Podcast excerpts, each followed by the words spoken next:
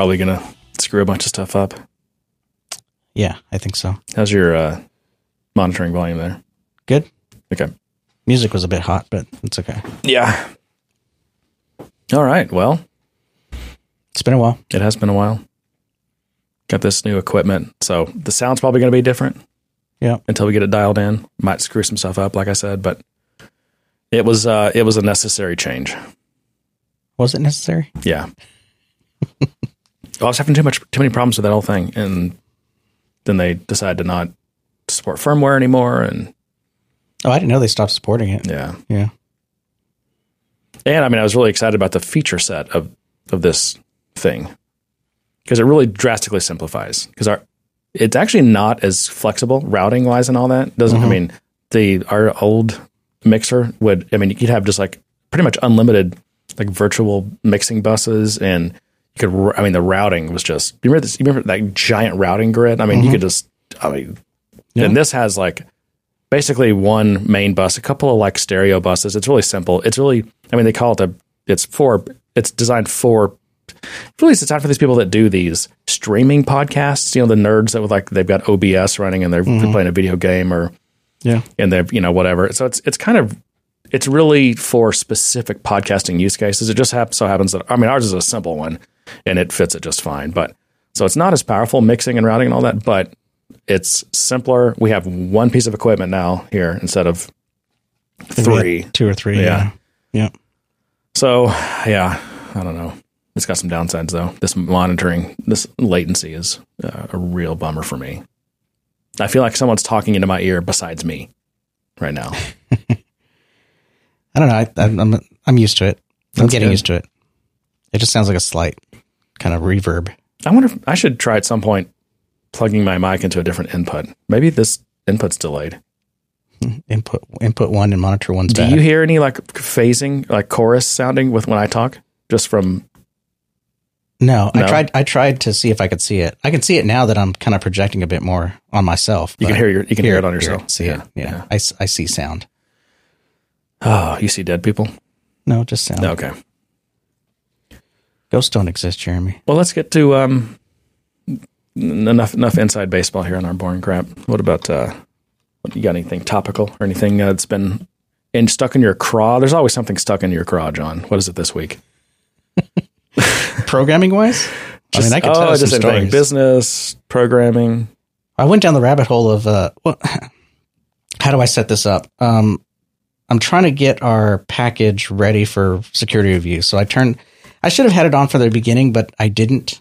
I think I just had the normal inspections that that uh, I Illuminated Cloud provides, and then I just decided to turn on PMD, upgraded to the latest version, and there's some some things in it that I just didn't agree with rule set wise. But it's Yeah. tough because uh, in the same way that TDD or test driven development change or kind of drives how you code something or how you do something because you're trying to make it testable. Um, inspections can do the same thing. I've kind of learned the hard way. Um, inspection driven development. yeah, inspection driven. that's that's perfect. Um, and I went down this rabbit hole where I wanted to resolve all these issues, and unfortunately, because I did it towards the end of the project and not towards the beginning as I was developing, all these issues came up, and I wanted to resolve them all. Like I had like a thousand issues, but ninety percent of them were because I had test classes that didn't have the run as rule enabled. And the way the rule is written in PMD, it sounds like you only need to have one run as per test class. But the way it was evaluating it was uh, you had to have a run as for each test method. I'm like, well, that doesn't make sense because I could have true unit tests on functions and methods that don't do any DML, in which case I don't have to incur the expense of doing a run as a certain user. I shouldn't have to. I was like, well, I've got these classes mixed of utility classes and DML operations, and I guess that means I really should be splitting those up. And I'm like, well, now, now, I'm now I'm building code for the inspection. So it was just, it was just one of those weird things that got to me. I went down this rabbit hole, and now I'm trying to dig myself out of it because I'm I got way too focused on resolving rule issues. it threw you for a, it distracted you. It did. I stopped making progress on the things I need to make progress with because I was trying to resolve these these rules that really didn't matter and tr- trying to put suppression tags where I didn't really shouldn't be focusing my time on essentially. Uh, and that maybe that's just my nature is to go down these rabbit holes, kind of nitpick at something, kind of pull on the thread of that sweater until I end up unraveling the whole thing and ruining it. which is what I felt like I was doing.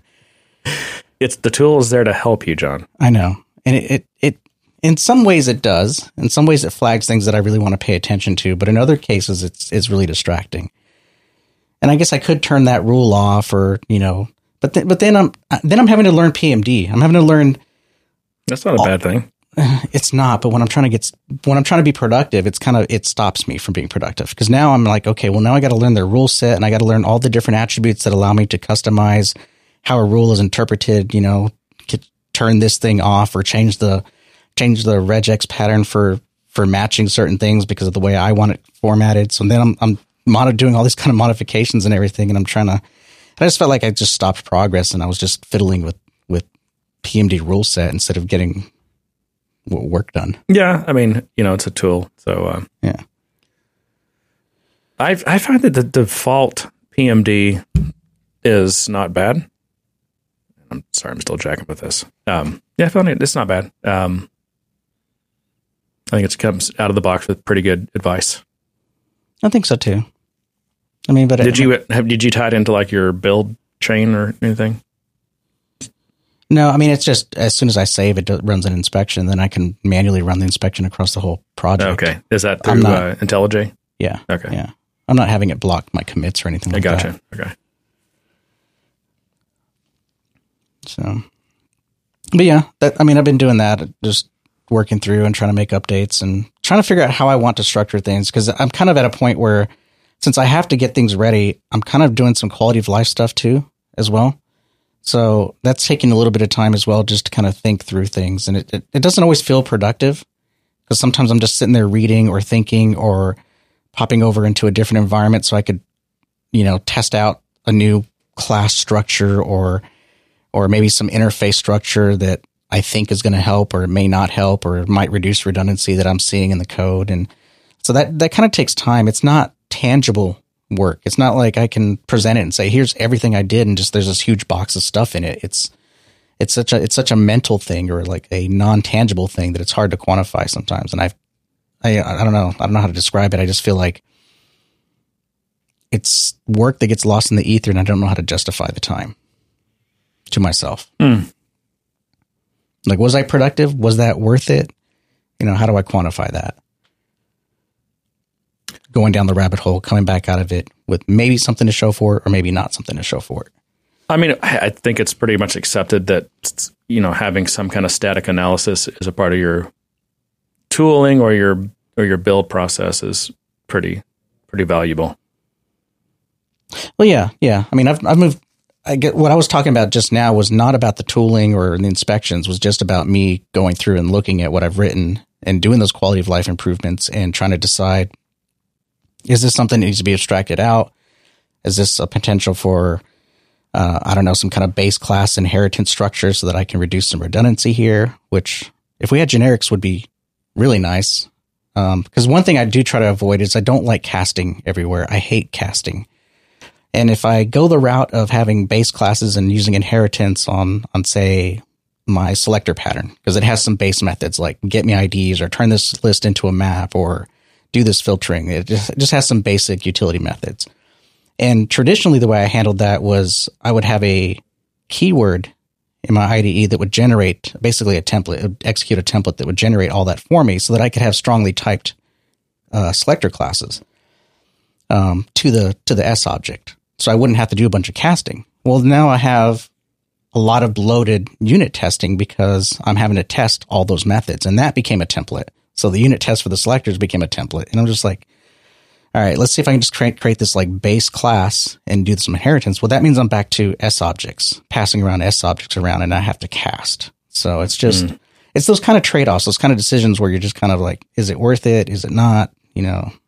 Well, supposedly Apex will be getting generics, some, some kind of generic support. It'll be nice. I just, I don't know. Next year, I think. Yeah.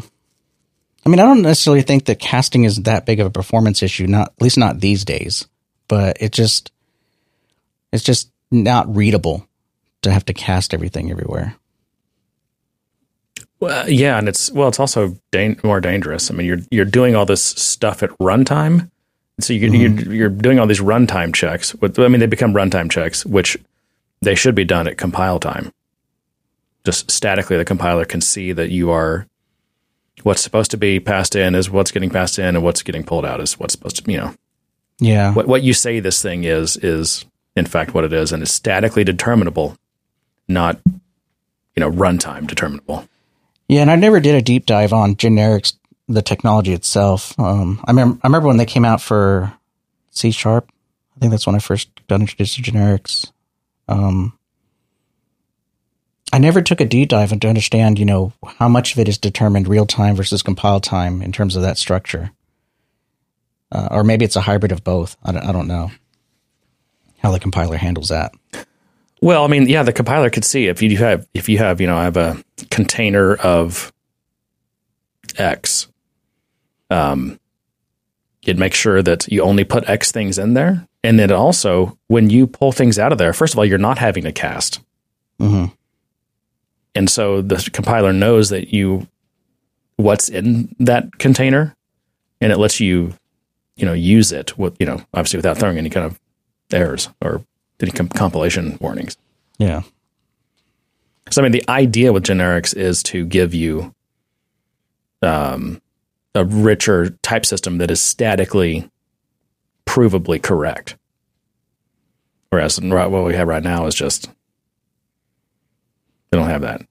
Right. I mean, there's some things in well, so what uh, Salesforce has. Um, they they have a few collection classes, right? So like a map, mm-hmm. you can and you can pass type parameters into like maps and sets and mm-hmm. lists, right? Right.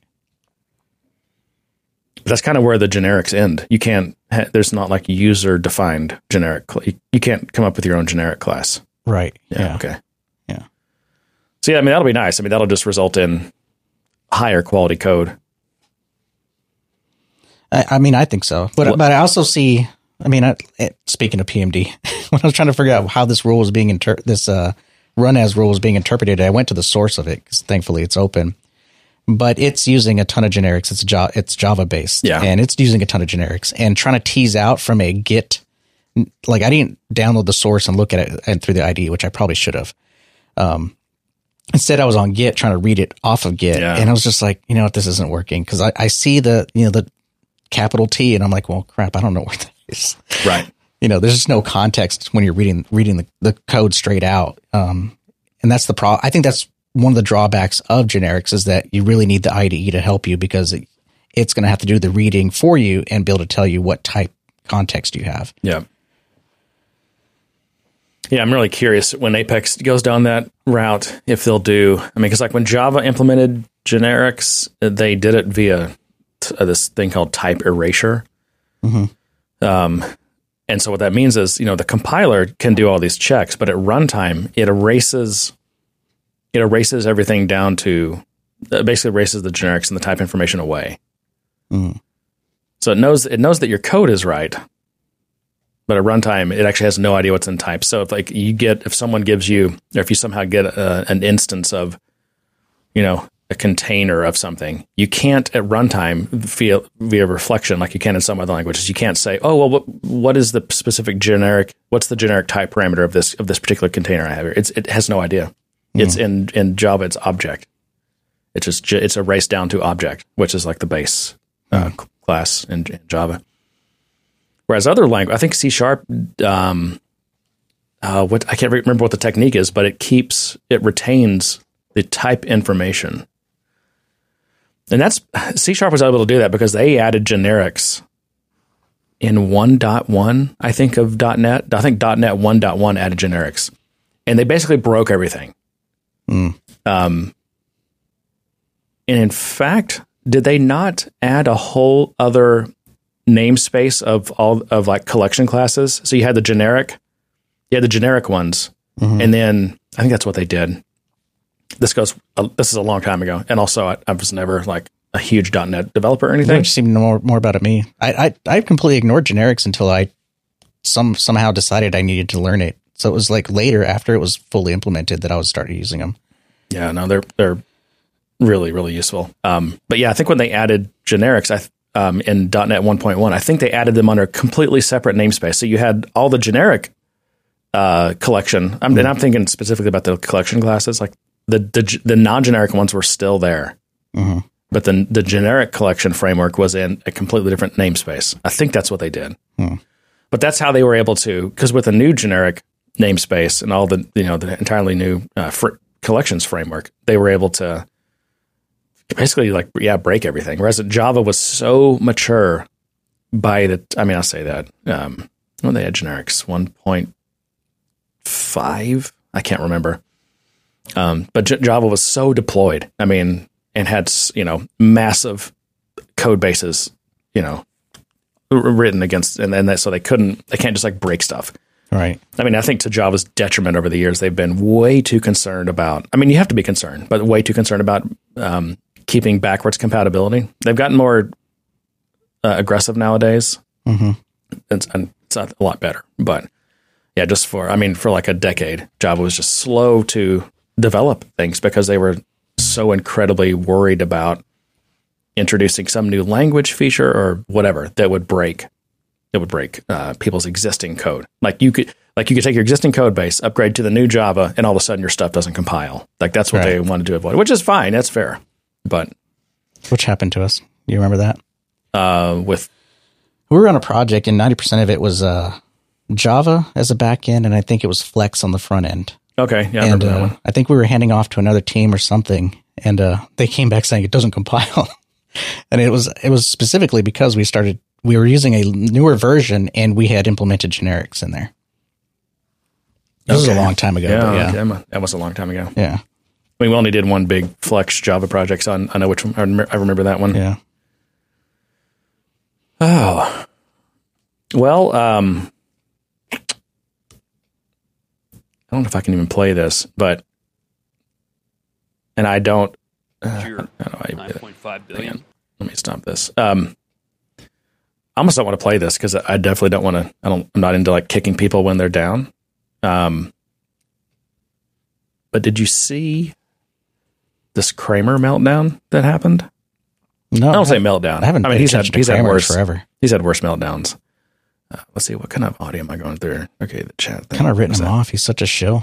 Yeah, but he, um, I guess he, you know, uh, this is the, the trouble he gets himself into. Is first of all, he come, becomes too, he can becomes friends. He gets too personal. he gets it, too yeah. personal with people, and who knows? I mean, first of all, that just the appearance of impropriety is always a big problem. I mean, I Mm-hmm. don't trust anyone. I don't trust anything he says. I mean, I nor nor. I mean, you really shouldn't trust anything anyone says. But I mean, you tend to develop just kind of an inherent like trust level between you know whether it's different journalists or financial analysts or whatever. Um, but you know, he he just like how could you trust him on anything? He he's too concerned with being liked. He's too concerned with getting invited to the parties. He's Yeah. too concerned with um, being in that milieu and being seen in that milieu. Mm-hmm. And so why you know you just you can't ever trust this guy. He's slimy. Yeah, Um, but yeah, he he got upset because he was making all these, you know, uh, prognostications about Facebook or Meta, I guess is the company now, right? And it just, you know, they massively imploded. And I think it was, I must have been shortly after. I didn't see what led up to this. I mean, but he must have been really pumping it hard. But this is, I don't know if we'll be able to hear this to make sure. Cash flow last year, nine point five billion. Now less than one billion.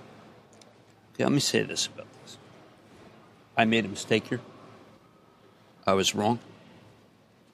I trusted this management team. That was ill advised. Hubris here is extraordinary. And I apologize. Okay. Um, what did you get wrong?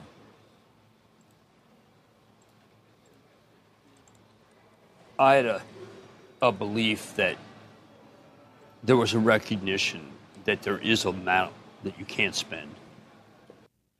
First of all, he's almost, he's almost crying. It sounds like he's struggling through his words. There. Yeah. I've never known him to p- have that much many pauses in his words. I mean, I won't say he was crying, but I didn't see any tears, but he's clearly like sh- shaken up, shooken up, shaken up Shook up. about this. But I want to just rewind that part. I mean, this is this is how crazy things have gotten. There was a recognition that there is a amount that you can't spend. So bef- so he assumed that management recognized there was an amount of certain amount of money that you just can't spend beyond that, or else it's very very bad for your business. And what he, I think what he's saying is like he just assumed that like they knew that that was a thing, and that they they understood that there was a limit to how much you can spend. And I, I'm going to remind this again because I want to make sure that I'm understanding this right. I wish I could get this louder, but I've got it like maxed. I had a, a belief that there was a recognition that there is a amount that you can't spend. Contrast that, for instance, with Jim Farley, who took a project that was his, Argo, and closed it because it was not ready. It was not near enough. This situation is almost a rogue situation. I had thought there would be an understanding that you just can't spend and spend right through your free cash flow. I thought there was an understanding that you can't just spend and spend right through all of your free cash flow. I call BS on that. Okay. I mean, the entire tech industry for the last decade or so has been built on nothing but growth, spending stock dollars that they don't have physically, um, overpaying for companies massively, Yeah. increasing their workforce tenfold instead of uh, working for efficiencies. They just solve the problem by adding more people. We're seeing, we're seeing that. and that's Uh, where we're at today. yeah, a lot of It- I call BS that this is this is somehow we thought we understood. No, the tech industry was freely spending money like crazy, money that they did not have. They were spending funny money, Yep. monopoly money. Well, but we have to always go back to this because we cannot forget what drove this. What drove this is the financial, is the investor community. They all, they're all complicit in mm-hmm. this. They allowed it mm-hmm. because as long as the stock prices were doing what they wanted to, they, they didn't care. They didn't care that there was no fundamentals there. They didn't care they were spending through cash flow because as long as people, as long as the stock market kept rewarding them, and here's the dinger. Do I have any? What, what do I have on this thing here? I don't really have an appropriate. I was looking at my little pads here. it's it's the zero interest rates that we've lived through for the past ten years. Yeah. This is as good as I can get.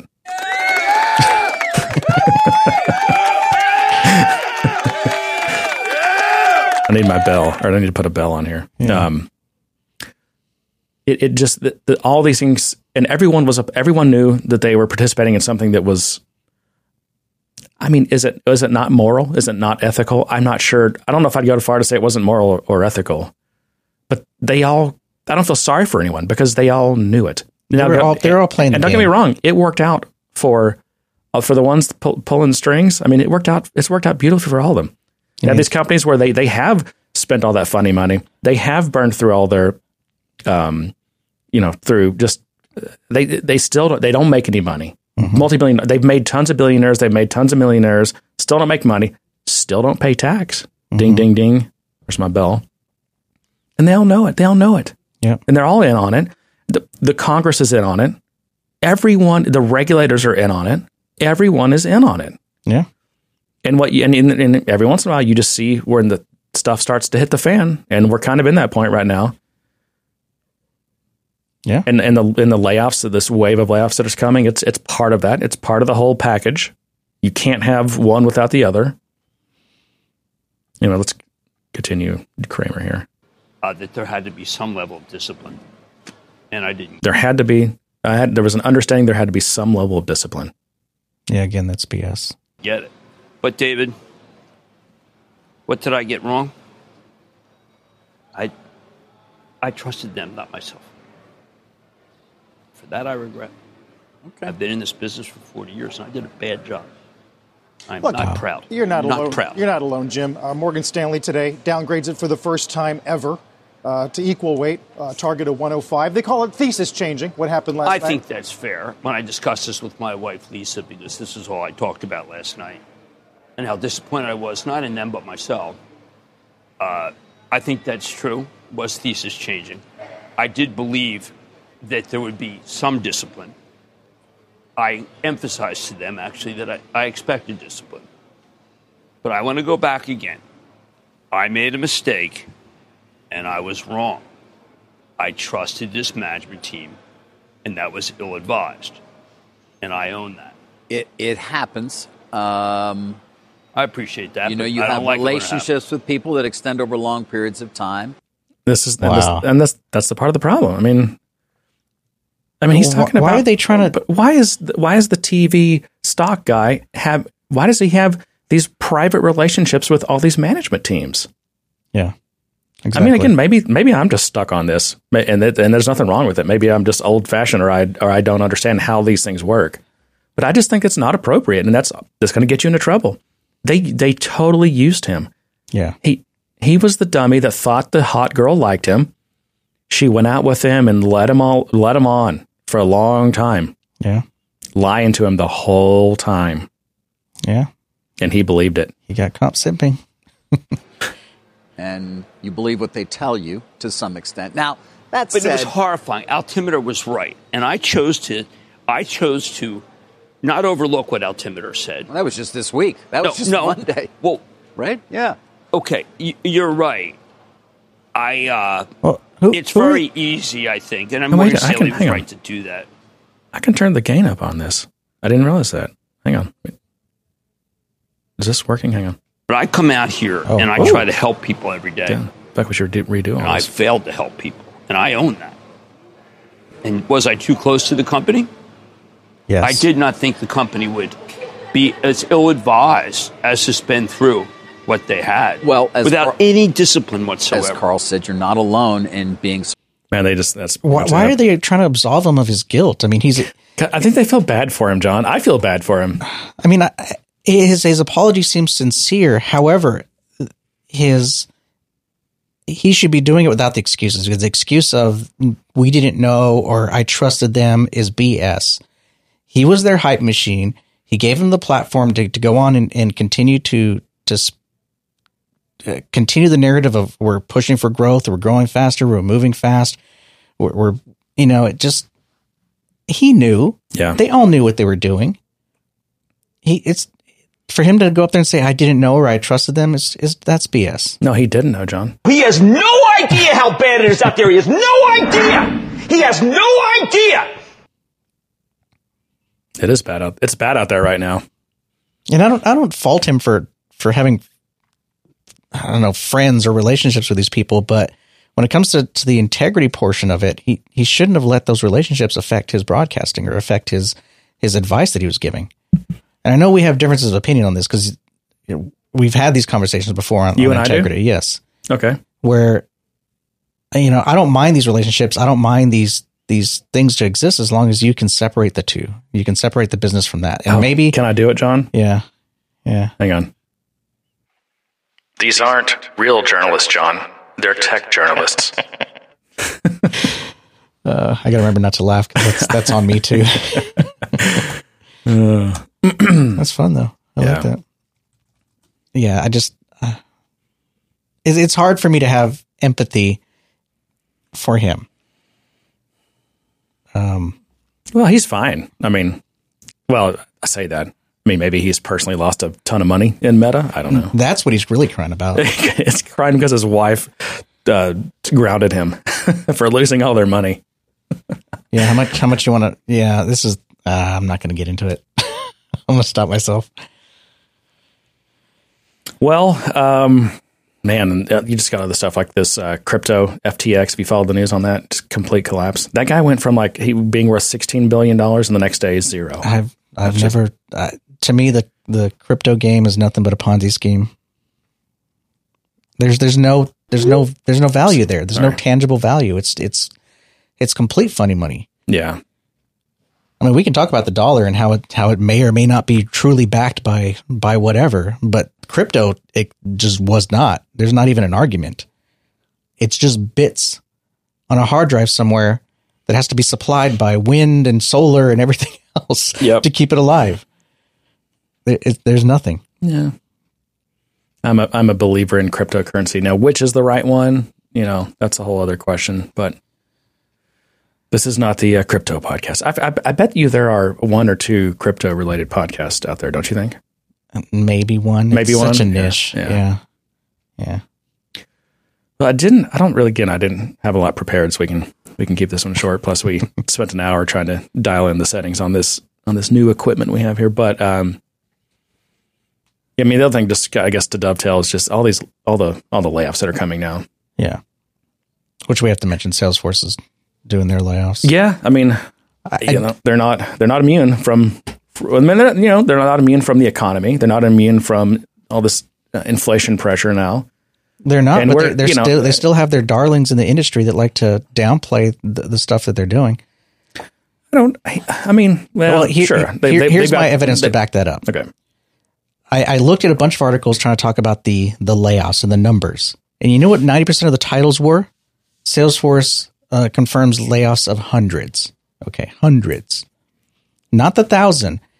Similarly, Microsoft uh, recently did the same thing, and ninety percent of those headlines were Microsoft nearly lays off a thousand. And and it's not like they didn't know the number because the first line of, of the articles of of all of them was Salesforce confirms they're about to lay off a, th- a thousand, plus more to come, plus up to like twenty five hundred. I think is the is the number they're going to end up, which is the thousand is like one percent. So I guess they're looking for about two point five percent. I'm assuming if that, For now, if that yeah. trend holds. So Protocol originally reported that you know a 2500 number, mm-hmm. and then later I saw someone else report that while the report was true that they were doing layoffs, that it was not that it was not that big. I, I, But this is also, I, I mean, just, I just think we're going to see, and I'm not, not not talking about Salesforce specifically, but we're going to see continued you know waves of layoffs, and and if this recession that we're in that they're not calling they're not admitting as a recession, but if it continues to get worse, then we're going to see that keep rolling. Also, did you? Uh, there was another thing that um, I think it was yesterday. Protocol was reporting that you know another thing Salesforce did was um, very uh, urgently. What was their word here? Um, it- they basically adjusted their HR policy to make firing easier. Uh, did you see that? no. Yeah. Um, Salesforce, previously, Salesforce employee relation team was heavily involved behind the scenes in processing of uh, putting employees on improvement plans and all that kind of stuff. Now, after these policy changes that they rushed in here, uh, managers can put employees on performance improvement plans with without HR um, and terminate them with little HR oversight, according to sources. Uh, and managers were recently asked to, to sign a document indicating that under this new system they would treat employees fairly. So Salesforce is basically saying, okay, you can hire and you can fire whenever you need to, and we're going to need you to, by the way. But you just have to sign this thing saying that uh, you're going to be fair and you're not going to blame us for anything. I, I don't know if they can make that. I mean, you know, most of these, you know, this country is kind of like an at. They're not going to have this they're not going to have demographic quotas on who they let go. well, I mean, they, they can't get rid of the the you know that the certain demographics that they don't have enough of, of in the tech industry, so they have to they have to focus on other people, right? We don't even know what what uh, departments are affected. If I'm assuming it's all, maybe it's all. Everyone takes a, a trim of one percent, but who knows? They, they were saying it's like mainly um, underperforming salespeople.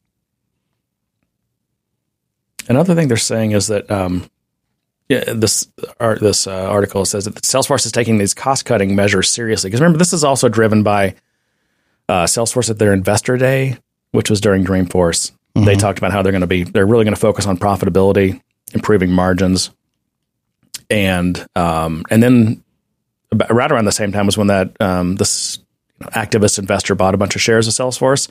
So they're probably driving this a lot too at this point. Um, but uh, this says that Salesforce is taking these things seriously because the salespeople who were paid off, uh, laid off, they might have been paid off too, um, were given two months severance, which is much less lucrative than what they previously provided. It used to be four months, maybe, or no, Meta. So they compared it to Meta, who's giving four months. So, but there was also I don't, I don't know if it was this article. I think it was another one that talked about Salesforce might could have a problem with with lawsuits over the fairness of who they're who they're choosing to lay off. that's the uh, that's the bed they made for themselves when they they got hyper focused on demographics. It makes it hard for them to make any kind of natural corporate shift in their environment um, without someone coming in and, and claiming that- scrutiny, yeah, or whatever. Um, do you remember what was it a few years ago when all these Silicon Valley companies started publishing their self self uh, flogging um, Yeah. uh, what, what do you like diversity their demographic reports or whatever? yeah. Um, do they still do those? I haven't. I mean, maybe they do. I don't know. No. But uh, yeah, I don't, I don't know. It, it's it it sucks, but I think it's it's not out of the norm for when the economy kind of slows like it has for companies to kind of shrink a bit, just to kind of just kind of keep the lights on for a bit longer. yeah, I mean, and this is, I mean, so far again, like at least for Salesforce, I mean, that, that's a pretty small, Yeah. very small It's- it's- percentage. I mean, we're talking about one or two percent. these are people that wouldn't have been here six months from now anyway, and they're just like, yeah, let's just pull that forward a little bit.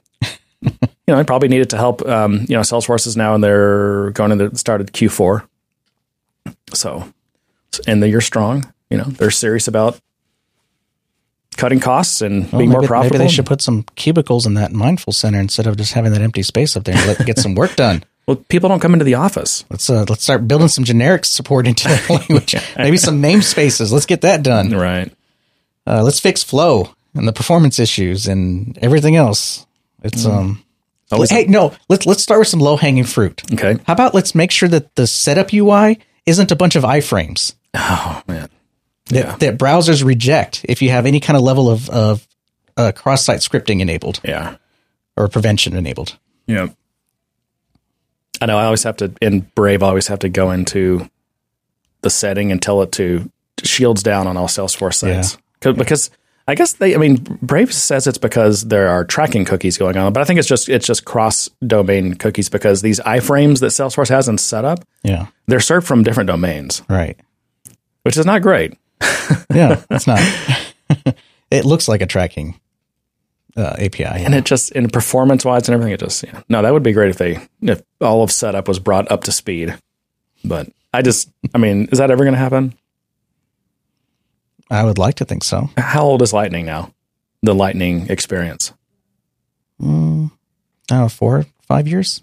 at least, right? Well, I- I'm talking about web components. No, no, I'm not talking about the web Okay. components. I'm just talking the Lightning experience. The whole experience. Uh, probably six years. 2014. Um, 2014. No, 2015. Yeah, about six years. um, August 5th, 25th, 2015, Salesforce, the customer success platform and world's number one CRM company, today in- introduced Salesforce Lightning, which sets a new standard for CRM and delivers a new level. It delivers a new level of customer success. Sure. Salesforce Lightning combines the new Lightning experience and the new Lightning design system with Lightning components and Lightning App Builder. Oh no, this was way later. Those didn't those didn't come with the Lightning announcement, did they? Mm-hmm. Wait, Lightning App Builder and Lightning Components did? Lightning Components? Really? Hmm. Yeah, it was all Oh, it was part of Aura. Okay. Yeah. Okay. So 2015, so that was seven years ago? Yeah. Okay. Yeah, I guess we're at the tail end of 2022, so we can count it. Well, it was in August, so we've already passed that year mark. So, yeah. I mean, I, I, I, I think it's a good technology. I mean, I, I have my my issues with it and I, the quirks, but I do like that the that I'm able to hook into somewhat of the UI and create native experiences that coexist with everything else. And I understand some of the the issues that they've had with trying to secure that system. Um, where am I going with that? I don't know, but I agree. I mean, I think that also just the component system and the fact that, you know, you can mix and match third party. I mean, you can you can have third party components, vendor components. You can sell components on the AppExchange. You can just you know have a more component oriented, a kind of modern.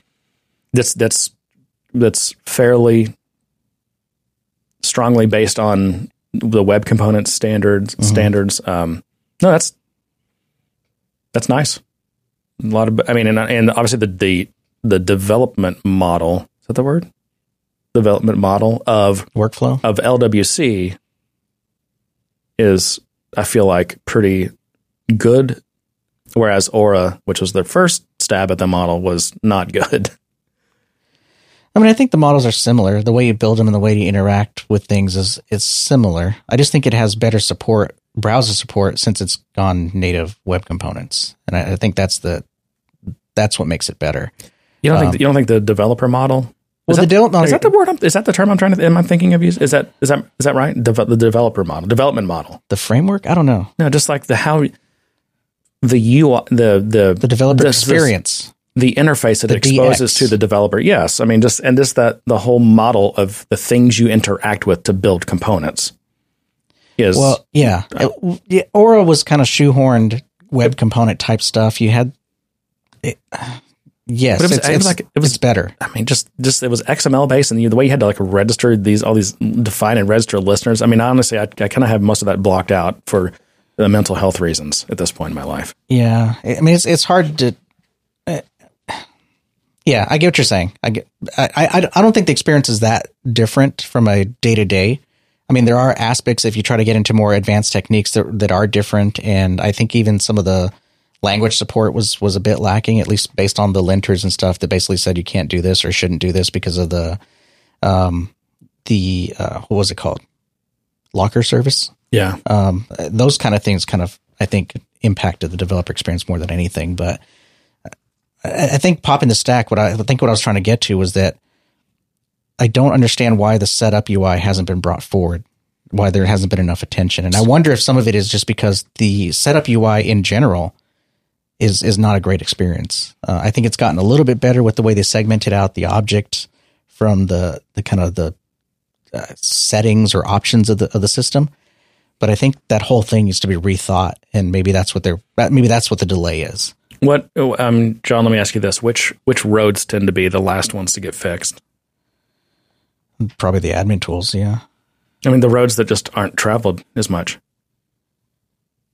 Which which are the last ones? I can't get, which are subscribe to ones- that with Salesforce because that's what uh, that's what ninety percent of uh, uh, I can't say ninety percent, but a good portion of of the Salesforce ecosystem interacts with that setup UI. Yeah, yeah, but you have to look at it in proportion of, I mean, of all the clicks that a Salesforce org gets, it's a very small percentage that are in the setup UI. It's a small fraction of users that are in there. So bang, Yes, so when you you know when you only have so many employees and so many resources of different types, and you've got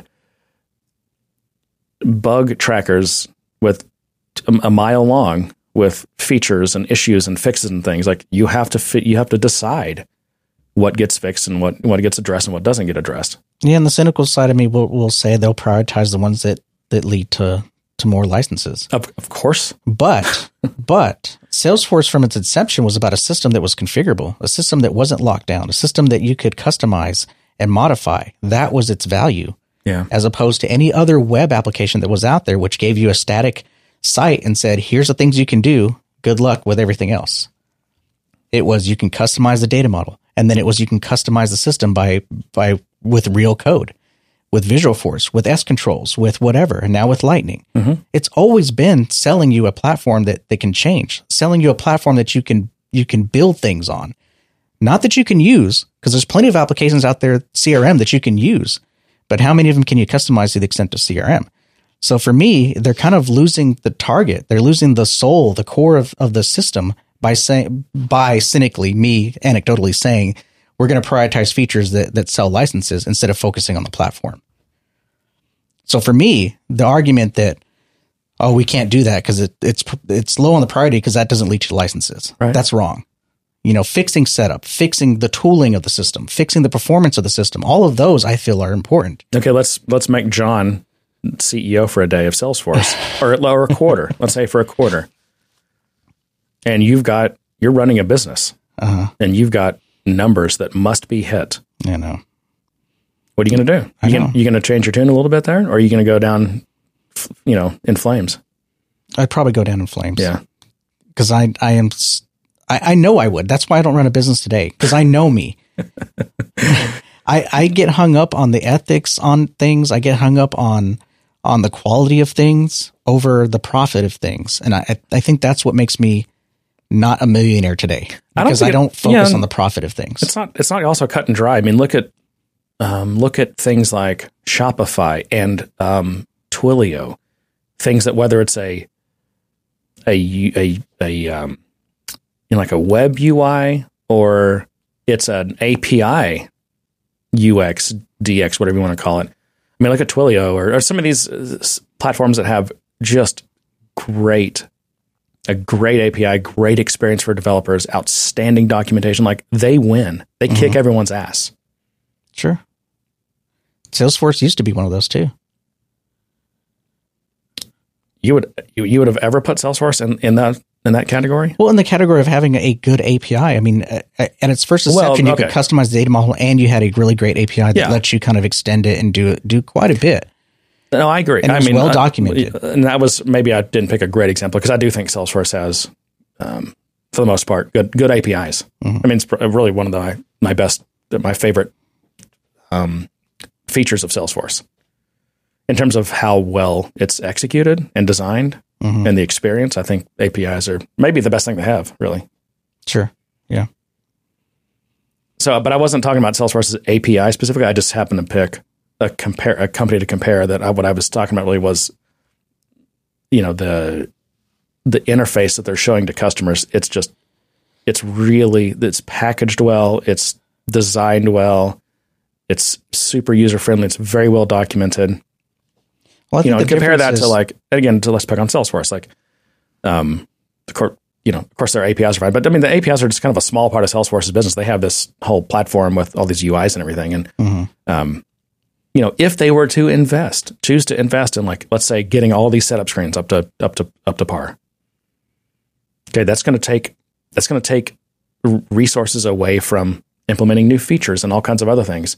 And will your the people that use those screens will their love for you at that point and their love for your product will that actually move the needle on more sales will that you know is that going to help you demo better is that going to help you get better gartner reviews and all this other crap i mean maybe it will and that's what that's what you know you as idealistic ceo that's what you're hoping you're like hey if i if i invest in making you know these parts of the platform a better experience for our users and for our customers is that going to make a difference in our business? And that's a tough question because I don't can't I can't say that I confidently know the answer to that. I would like to think that it would. I mean, there's a, think some there's the some point a tipping point. There's a tipping point. Like if it if too many things are too bad, then yeah, you're just, you'll you'll be losing deals and you'll have more customer attrition. But they but they can be a certain level bad. Customers will put up with some shit, especially if there's not a lot of good alternatives. What are you going to do? I mean, especially if you're already s- stuck in the Roach Motel. What do you? or You're not you're not going anywhere. I mean, that's true, but I, and I, I think they've reached saturation, at least market share saturation enough that they, they need to start p- paying attention to these things. They need to to make sure they're they're not they're not they're not losing customers. Um, eh, but I think a lot of it comes back to this this ecosystem, the tech industry in general, where they their money was not made by sales. Their profits were not made by selling you a subscription. Their profit was made, at least for these guys up in the in the the, the top of the tower, by selling growth to investors and saying we're worth fifty billion dollars. But that's just that's just being a public company, though. I mean, we kind of talked about that earlier. I mean, that's just the way this game is played. I mean, find me. Yes. it's hard to find tech companies that don't offer uh, operate by that model, especially you know service SaaS slash SaaS companies. But as it as as we're seeing now, I think it, I think it's it's coming. Uh, the bills have to be paid at some point. You know, they they they've kind of they've kind of forgot to sign the check a few times and gotten away with you know whatever was happening in the last decade or so. But I think now these companies are going to have to actually show profit. They're going to have to actually show that their stuff is is good enough and can sell and can stand on its own, not on this pipe dream of we're going to continue to grow. Yeah. Well, It's it's time to start to start doing something. Yeah. But now is not the time. Now is not the time. Okay, when now that your stock price is half of what it was, and, and don't forget, these companies they use their stock to pay their employees. It's a huge part of compensation. Okay. They also use stock to go out and finance acquisitions all the time. They just they just issue more stock. Okay. Mm-hmm. So this is free money. In addition to that, we've had the f- Federal Reserve, the federal funds rate at zero percent for ten years, Mm-hmm. which uh, which enables a whole other class of financial shenanigans. And all these companies have taken advantage of all of this. Well, now I'm just speaking generically because I mean I, I mean I know Salesforce's stock is down, and a lot of these companies' stock is down. Your stock is worth half as much. So there goes your buying power with acquisitions. there goes your ability to pay your employees with stock instead of cash. Now they're going to want, they're going to want, listen, when you're trying to recruit, and I know that, you know, everyone's like hiring freezes right now, but at some point you got, you got to hire people. Um, the, the stock portion of that isn't going to be near as lucrative. You're going to have to come up with more cash to pay people, actual cash. Yeah. I mean, you're going to have to reevaluate your whole system. you're, no one's going to want to be paid with stock for your acquisitions anymore. Um, and and if you and if they do, then you know you're gonna you're gonna have to come up. You're gonna have to pay them double the, the amount of stock that you would have for the same acquisition value. And that's also, and again, I'm telling you, these these interest rates going up is a huge problem for you know all these companies that their whole operating model was a what their financial model was based around free money. So all that's going away. All that's going away, Yes, John. So and so knowing, I, well, yeah, I'm not going to make a judgment call on that. I mean, that's just the way. This these are financial instruments, and they're this is a this is a model that any CFO of a large company, you know, understands and and operates with. At some point, someone's got to You pay have that to. bill. You have to. Well, th- I don't, I don't disagree, and especially when all these, especially when the music, as the music is stopping. Mhm. Now the now all this music stopping. The the interest rate music is stopping. The stock price music is stopping. Mhm. The the growth is stopping. This is as as a as a country, as a world right now, GDP. I mean, the growth is stopping. So it's all stopping. So yeah, I mean, it's They're, at, at, at that level, yes, you know, you it's you know you what did you just say? You have to pay for these things, right, or whatever. Yeah. Um, but it, back to John being CEO for a quarter. Is this is is now the time to pick to f- go and spruce up your setup screens? I don't think so. I don't think any CEO is going to be like, "Yo, this is this is the point." now that we don't we don't have near the financial capability that we did six months ago. Not even close.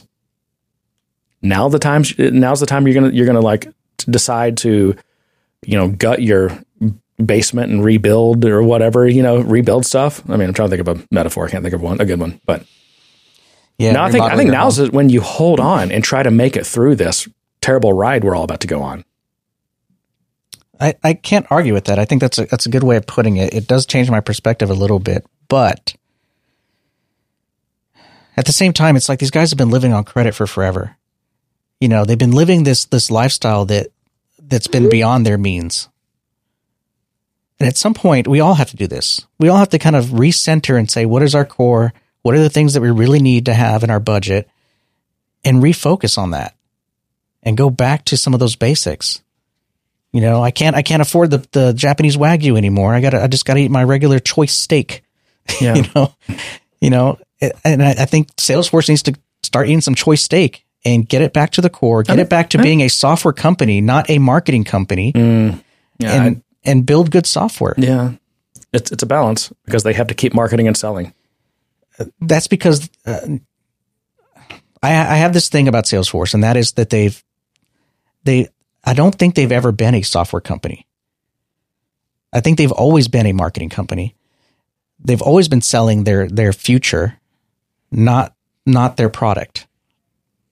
And that, I think that's what frustrates me when I see that the platform has has gotten to the point that it has because you know Benioff used to say he you know he he started this company because of the lessons he learned because of the software that was out there that just didn't let you to do what you wanted to do didn't let you do what the, what you needed to do they were all dinosaurs and he wanted to modernize it well he stopped modernizing Salesforce and started focusing on on acquisitions and growth and everything else it was it's not about so, software anymore or mm-hmm. maybe it never was I mean, I feel like I'm talking in I, circles No, but I, I hear what you're saying, and I probably made that same argument before, but I just they're definitely. I mean, I, I cannot argue with it that they're a marketing and sales focused company. They they sell the sizzle better than anyone else. Um, Mm-hmm. But I mean, they've got a massive suite of of products and a massive platform. I mean, it's real. It's real. Do I have a clip for that? I feel like I should. I mean, it is real. I mean, I'm not going to say it's not real. And it's it's not it's not bad.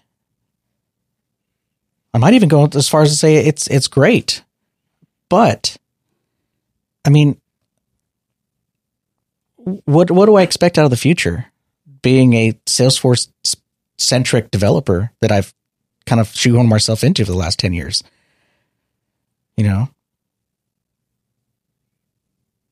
I mean, I don't know what. I think you should should expect kind of about what you've been getting. Which is nothing. Nah, that's not true. yeah, there, there's, there's there's a lot of cynicism with that with that comment, but if they're not going to focus on the things like the the admin the, the admin tooling Hey, and they're John- not going to focus on the language, what is left for me? Hey, John, or you- what is left for you as a as a as a implementer or as a system admin? What is left for you? John, um, don't say that they don't ever build anything for you because there are new assertion methods on the system class. Okay, Actually, those are nice. I like them. so don't don't say you never got anything. Okay, It was the right thing to do. yeah. Yeah. Anyway, so back to what what's left for you as a system admin? What do you mean? If they're not going to focus on the tooling and they're not going to focus on, But on they do. They do. They're doing stuff Do with they? tooling. Yes, they do. do they? I mean, look what started with with DX. Yeah, and my understanding of that was was And you the got people that, that listen, pushed that forward, the people that made the case for for getting a better better developer experience are mostly gone now. You got that's fine. That's what that's this industry. I know. You got DX. You got second generation packaging. You got VS Code. You're getting what's the, what are they calling their code spaces that's built on code spaces or whatever. You're Yeah, getting you're going to be getting DevOps Center. I mean, hey, I'm not. You're not going to get me to say that it's where I need it to be. okay. You also aren't in there day to day out developing on this platform. No, I'm not. I know. You get to use the nice APIs. I know. I get to use the languages. Yeah. I get to use the setup UI. I get to try to figure out what I did or So, did not do right in to order be to fair, get this package I'm in setup. done. I'm in setup all the time. I live in setup because I'm having to create connected apps and I'm doing SSO stuff and fixing all the profiles and permission sets that are wrong for the integration. I'm doing all this. I'm always in setup. So trust me, I would I would very much welcome improvements to setup. Mm-hmm. But if it if if you were to say, Jeremy, hey, here's the deal. Here's the deal. God, I, I can't say that anymore. A phrase has been taken from me, and I'm not happy about that. If you were to say, we're gonna we're gonna um, get you generics in Apex, and we're gonna get you proper like namespaces in Apex, and we're gonna get you lambdas and anonymous classes, and we're gonna fix setup. Mhm. But that's gonna mean that we are gonna have to take that those resources, those funds from our sales and marketing budgets, and we are just not going to sell as much. And you're not your company, your nice little consulting company you have there is just not going to. You're not going to. Y'all aren't going to see as much business, yeah. and that's going to affect your bottom line. Yeah. What's what, what am I going to choose here? You're going to choose the bottom line, obviously. I mean, and obviously it's not cutting. It's not one or the other. That's the thing. This is not a dichotomy. We, we both things can be done. It's just you know it, it, it- relative levels. Like you can't have one thing that just dominates the other. And and I think my you know probably what your argument is. I feel like it's been dominated by sales and marketing. I feel like way too much. I feel like they haven't got. They need to. They need a knob next to their tree knob. Mm-hmm. They need a. A resource direct allocation knob, and on on one side you got sales and marketing, on the other side you got like make the platform better. Yeah, and I think I think that's my gripe is that you know, in in in time when times were good, they just they just n- did not seem to really care that much about the developer experience, and it seemed like they were going to. You know that what was it two or three years ago when they started DX? You know, I was ecstatic about it. I was happy about it. I was even happy that the conference, that first conference, was developer coder specific. Yeah, It wasn't admin. It wasn't Trailblazer. It wasn't was- any of that it was Trailhead developer experience. it wasn't a bunch of freaking mascots running around shaking we- people's here we go. hands and taking pictures. It was developers. I think actually, I think those mascots have always been there. Eh, maybe, but they, they we had the bear, Codey. That was it. Okay, I just something just dawned on me. Is is Codey?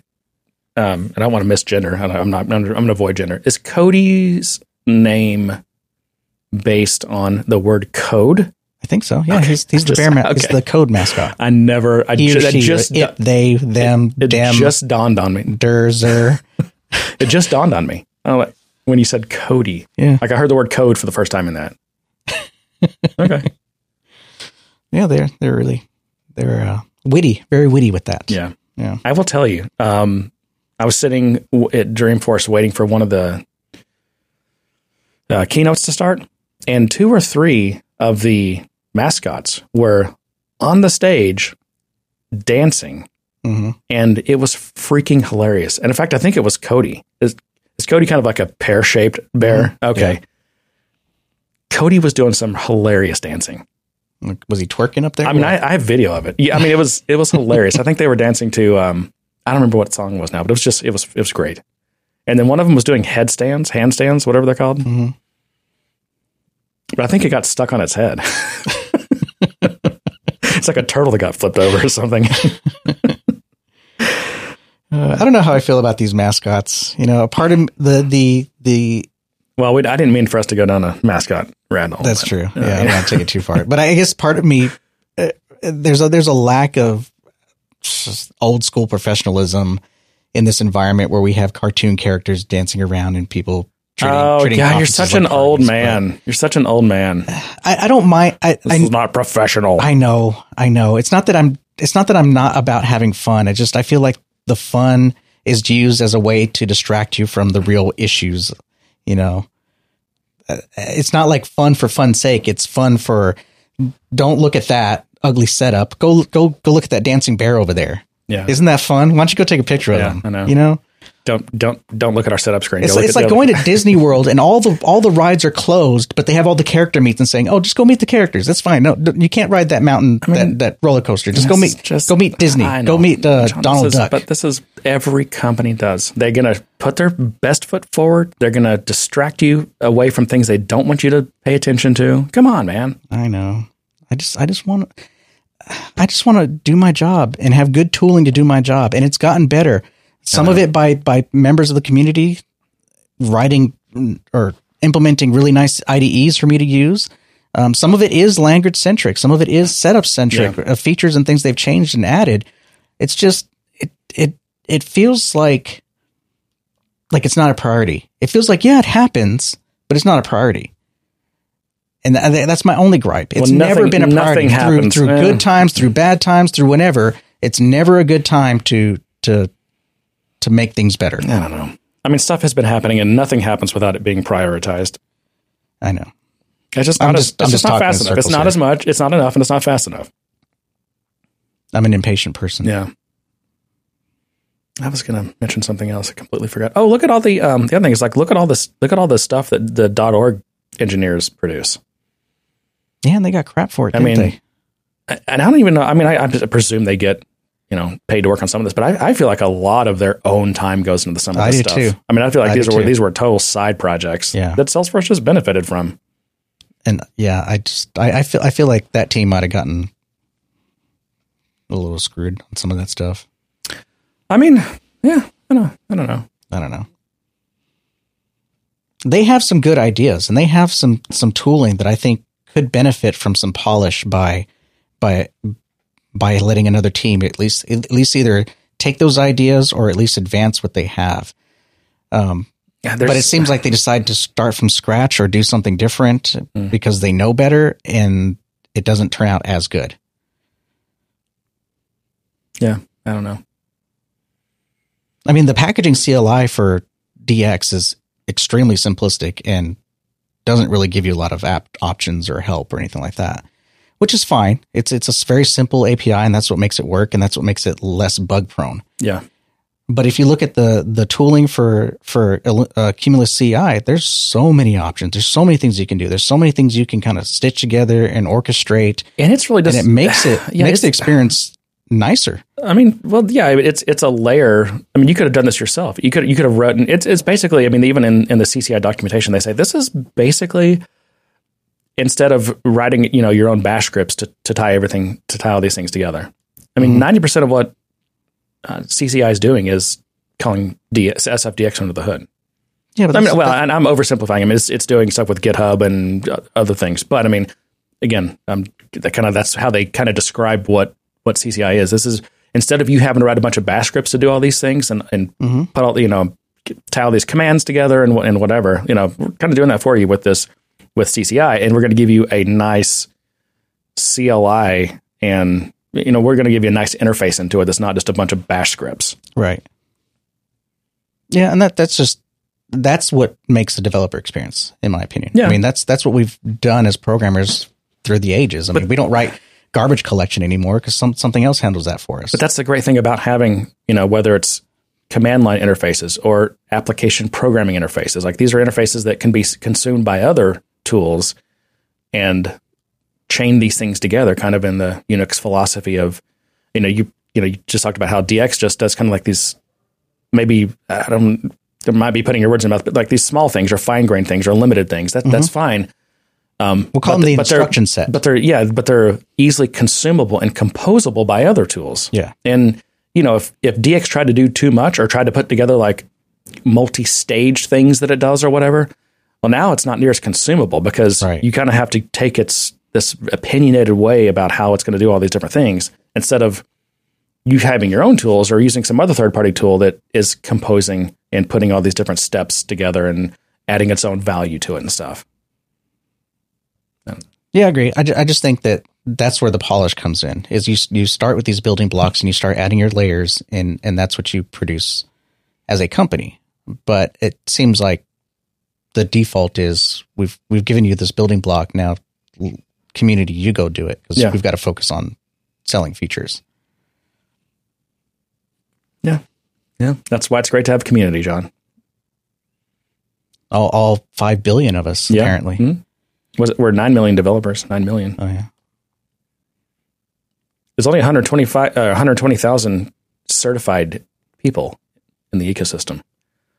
So we really need to get on those developers. You need to, you need to get your certifications. In fact, it gives me an opportunity to use this guy. Go Get your badges. I'm glad you're having fun with that. Yeah, I know. What else do I have here? Uh, Let's go ahead and let's go ahead and put it into those um, to those mascots. Okay. Uh, yeah, all, all the mascots out there, we need to go ahead and um, you know take the suits off and, and hang them up. You guys are done. Uh, we're rolling back the mascot program. Thanks for your service. Good luck. Oh, we don't know that. We don't know what. Did the mascots get laid off? No, you don't lay mascots off. That's true. You just replace them with cheaper uh, people inside. No, that's right. Yeah. Change, change the guts out. Yeah. oh, all right, John. well, let's, wrap, this, thing up. Yeah. Well, I don't want to talk anymore. People are probably done listening to us. I'm sure. All right. Uh, well, thanks for listening, everyone. Hopefully, uh, the sound it wasn't too terrible. We will we'll have to keep working on it. Um, either that or just go back to our previous device. That's always an option because this one's kind of driving me nuts. I don't know. That one was fun. Like it is fun. I know it's got buttons. It's got buttons. Um, but I, I am going to get a batch of stickers out as soon as my tech support here uh, gets my my Dymo printer working. I like how that became my job all of a sudden. I've I asked you for help. I officially on the show asked you I, for your for your help, and so I'm needing that help because I cannot get it working. Do you want me to just take it home and see if I can get it working? I literally need tech support. Yeah, you can. All right, I'll take it home and see if I can get it working this weekend. But uh, regardless, keep your sticker requests coming in. We have uh, we've got definitely have a queue here, but um, if you would like stickers, just send us an email at info at gooddaysirpodcast.com and uh, put stickers in the uh, in the subject line there so I know what it's for and your mailing address and how many stickers you want. Other than that, join our Slack at www.gooddaysirpodcast.com. Click on community. You'll figure out the rest. And uh, go outside uh, if the weather's permits. Get some sun. It's hard to get sun this time of year, but it's really important. And I'm not a doctor, but if you're, you probably should be on vitamin D supplements this time of year. I'm on 2,000 units a day. um, so unless it's unless you're in like Australia right now or something, or South America, you probably should be on D supplements. But eat good food. No, it's coming up Yeah. here. Yeah. Um, enjoy your loved ones. It's your birthday, happy birthday. Yep. Don't use flow feel like we're milking this. Why are we milking I it? I don't know, John. What else? What else do you have to say? I uh, to that I say, good day, sir. You get nothing. Wow. You lose. Good day, sir.